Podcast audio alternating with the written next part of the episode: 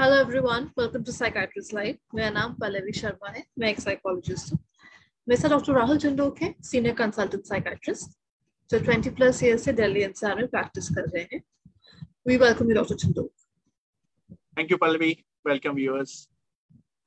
सो viewers, आज हमारा topic of discussion है treatment and management of Alzheimer's disease. Please note, हम अपने सेशन के एंड में आप लोगों के क्वेरीज लेंगे। डॉक्टर चंडोक, रिसेंटली एक फैमिली ने अप्रोच किया है अपने फादर के लिए, उन्होंने अप्रोच किया है। 70 years old है एंड उनका अल्जाइमर का डायग्नोसिस हो चुका है, बट साथ ही साथ बहुत ज़्यादा दवाइयाँ भी शुरू हुई हैं, पर उनको ज़्यादा फर्क नहीं पड़ रहा है।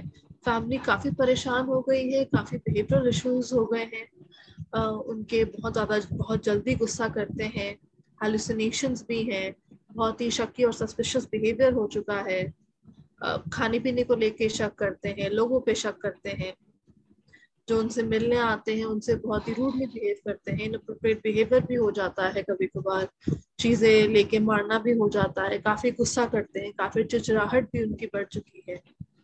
इसकी वजह से फैमिली काफ़ी परेशान है एंड वो काफ़ी डॉक्टर्स को दिखा चुके हैं, काफ़ी उनके असेसमेंट्स भी करा चुके हैं। सो दवाई के बाद भी उनको ज़्यादा फर्क नहीं महसूस हो रहा। तो मैं आपसे जानना चाहूँगी कि इस केस में या इस सिचुएशन में क्या समस्या एग्जैक्टली हो रही है और क्या करना चाहिए। तो देखिए, डिमेंशिया आजकल के टाइम की अगर हम बात करें तो एक काफ़ी कॉमनली समाज में देखा जा रहा है। जैसे जैसे लोगों की जो एज है वो एडवांस होती जा रही है, सर्वाइवल अच्छा होता जा रहा है, उसी हिसाब से हमें डिमेंशिया भी ज़्यादा देखने को मिल रहा है।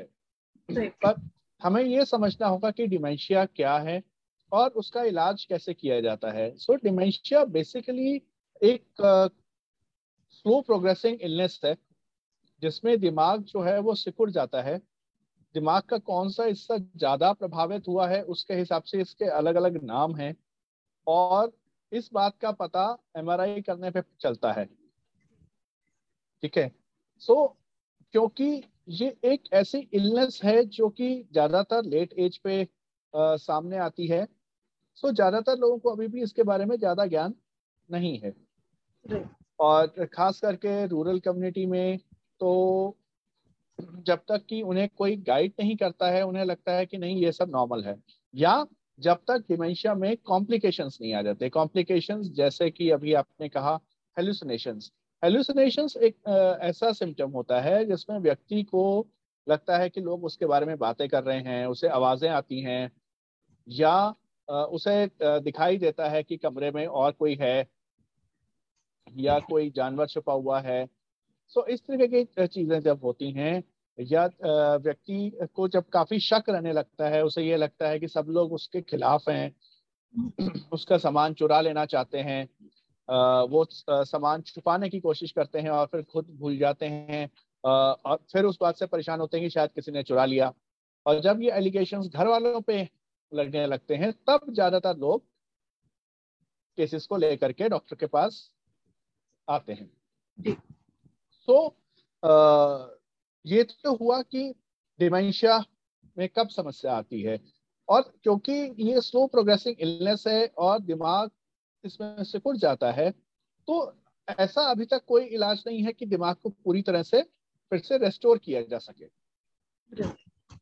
सो जितनी जल्दी आप इलाज शुरू करते हैं उसमें उतना ही ज़्यादा आपको फायदा मिलता है, क्योंकि सारा इलाज इस बात पे केंद्रित रहता है कि हमने ये जो प्रोग्रेशन ऑफ इलनेस है, यानी कि उसका जो बढ़ना है या दिमाग का जो सिकुड़ना है, उसे स्लो डाउन करना है।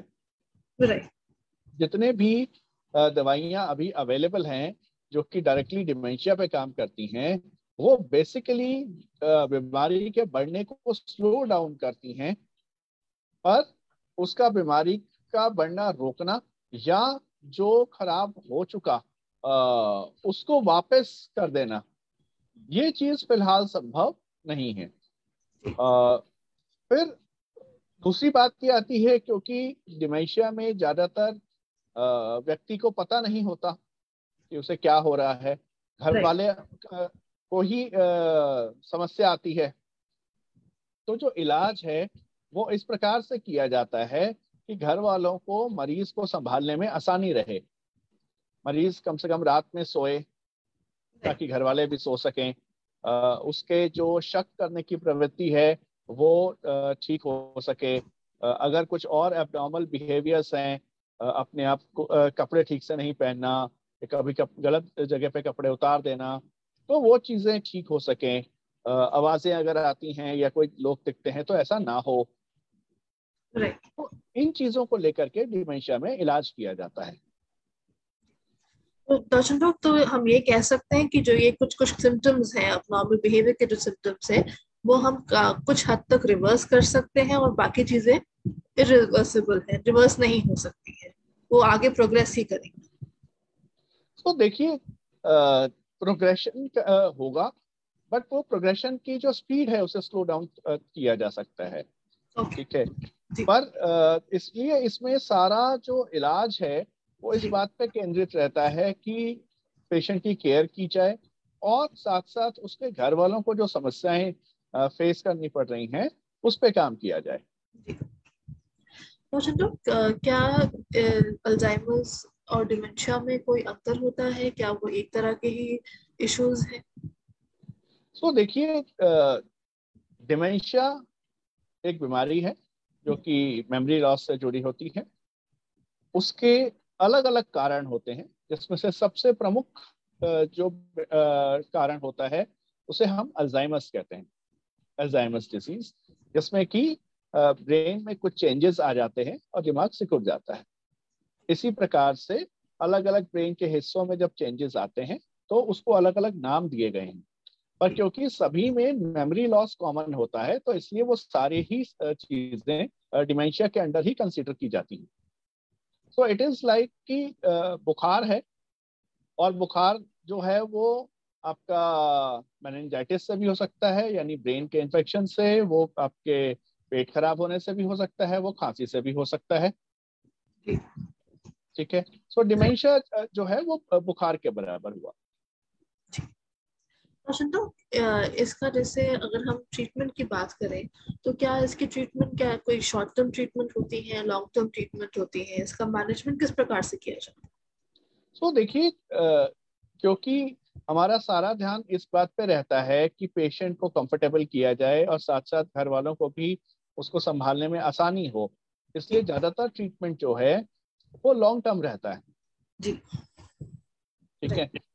समय समय पे दिक्कतें आती रहती हैं और कुछ कुछ दिक्कतें ठीक होती रहती हैं और उसके हिसाब से कुछ दवाइयों में मॉडिफिकेशंस की जाती हैं। तो जनरली ये देखा जाता है कि एसिटाइलकोलिन नाम का एक न्यूरोकेमिकल है, उसमें अंतर आ जाने की वजह से ये दिक्कतें होती हैं। तो उसको लेवल को एनहांस करने के लिए दवाइयां हैं। कुछ दवाइयाँ इस रूप से काम नहीं करती, वो एक डिफरेंट पाथवे से काम करती हैं। सो ये जो एसिटाइलकोलिन और दूसरी जो दवाइयाँ हैं ये बेसिकली बीमारी को बढ़ने से रोकने का काम करती हैं। इसके अलावा अगर व्यक्ति को नींद नहीं आ रही है, अगर वो शक करता है या उसे आवाज़ें आती हैं या लोग दिखाई देते हैं, उसके लिए अलग प्रकार की दवाइयों का इस्तेमाल किया जाता है। ठीक है, इसके अलावा कई बार अगर उसका विटामिन लेवल्स कम हैं या हमें लगता है कि उसका कोलेस्ट्रॉल बढ़ा रहता है या फिर ब्लड प्रेशर के इश्यूज हैं, तो उन सब को भी ध्यान से मैनेज किया जाता है। काफी लोग इसमें और नॉर्मल एजिंग प्रोसेस में अंतर नहीं समझ पाते हैं और उनको अपने बड़े बुजुर्गों को लाने में थोड़ा सा डिले हो जाता है इस वजह से। सो नॉर्मल एजिंग से ये किस तरह से अलग है और कब लोगों को लाना चाहिए? देखिए, ऐसा है कि नॉर्मल एजिंग में थोड़ी बहुत भूल जाना स्वाभाविक है, नॉर्मल है। ठीक है, जैसे जैसे कैपेसिटी कम होती जाती है वैसे वैसे ऐसा होता है। पर अगर किसी को डिमेंशिया हो रहा है तो वो धीरे धीरे बढ़ता है। ठीक है, आपकी याददाश्त का कम होना धीरे धीरे बढ़ता जाता है और जिसको ये हो रहा होता है वो उसे उतना रियलाइज नहीं कर पाता, जो साथ में रह रहे होते हैं उन्हें ही पता चलता है कि अब ये जो चीजें पहले इन्हें ध्यान रहती थी वो ये भूलने लगे हैं। हाँ, एक चीज जरूर है कि पुरानी बातें, आपकी शादी कब हुई थी, आपने पढ़ाई कहाँ की, आपके बच्चे कब हुए, जनरली वो बातें याद रहती हैं। It is basically the recent memory, present memory, जिसमें कि दिक्कत आती है। सो अगर सपोज करिए कि किसी को पिछला सारा याद है तो उसका मतलब ये नहीं कि उसे डिमेंशिया नहीं हो सकता, ठीक है, क्योंकि डिमेंशिया में जो पुरानी बातें हैं वो कभी गायब नहीं होंगी, सिर्फ जो नई बातें हैं उन्हीं पे प्रभाव आता है।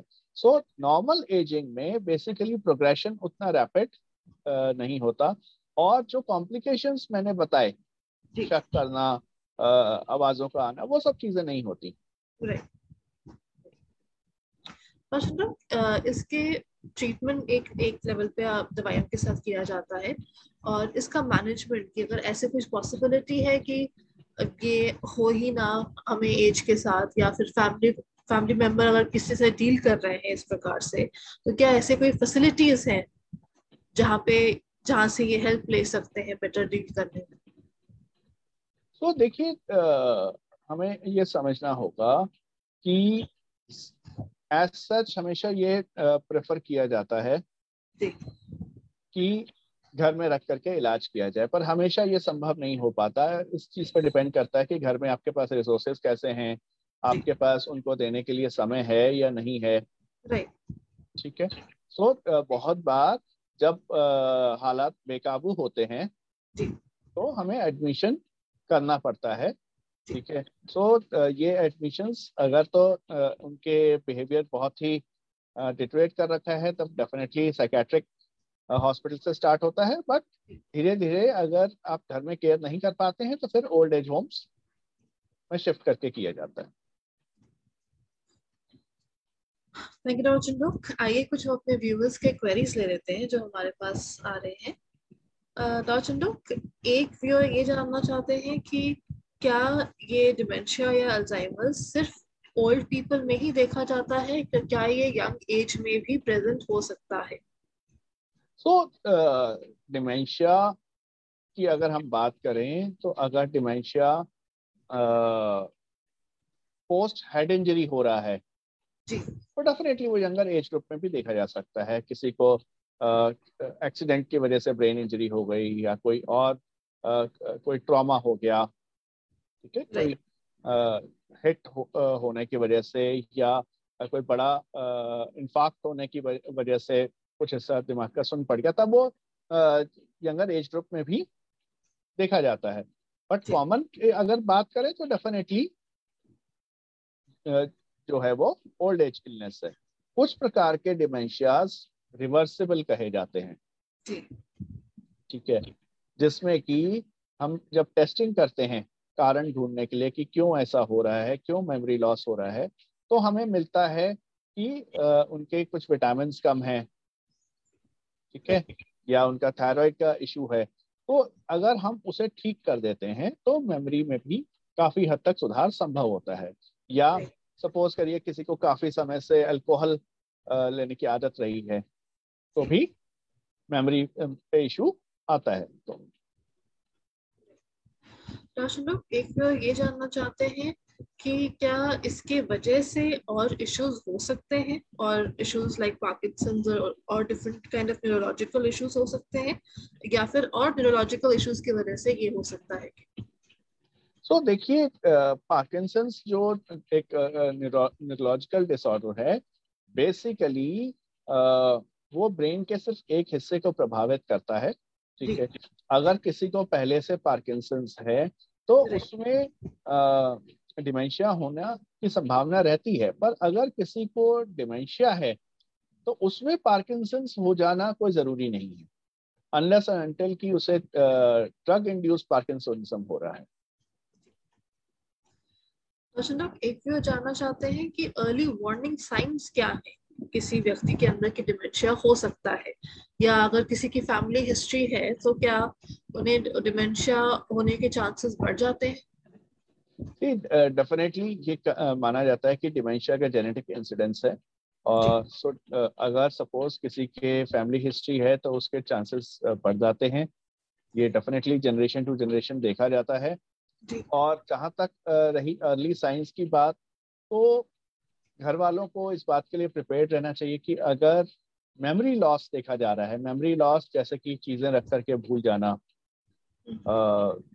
नाम चीज़ों का भूल जाना या उनको रिकॉल करने में देर होना, ठीक है, कंसंट्रेट ना कर पाना, रात को सो ना पाना, ठीक है, या फिर आपने उनको कोई बात बताई और थोड़ी देर बाद वो उन्होंने फिर से पूछना, तो ये अर्ली साइंस है, ठीक है, जिसके लिए आपको चौकन्ना रहना होगा।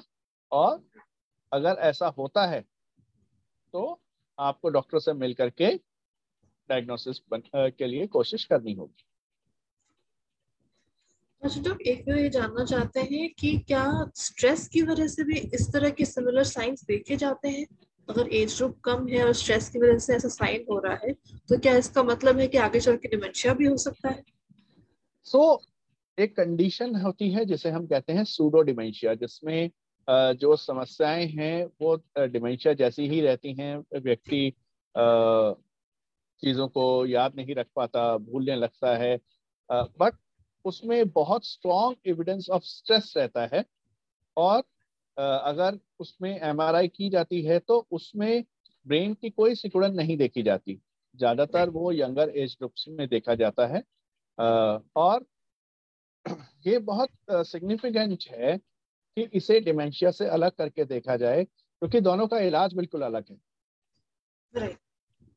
अगर किसी को तनाव की वजह से डिप्रेशन काफ़ी रहता है और उस वजह से वो फोकस नहीं कर पाता और उस वजह से याददाश्त में दिक्कत आती है, तो डेफिनेटली उसमें अगर हम एंटी डिप्रेसेंट्स देते हैं, डिप्रेशन का इलाज करते हैं, तो वो ठीक हो जाता है व्यक्ति, क्योंकि उसमें दिमाग की कोई सिकुड़न नहीं होती, सिर्फ कुछ न्यूरोकेमिकल्स इम्बैलेंस होते हैं। पर अगर किसी को डिमेंशिया हो गया है तो उसमें जो लक्षण है वो बिल्कुल अलग प्रकार के देखे जाते हैं, ठीक है।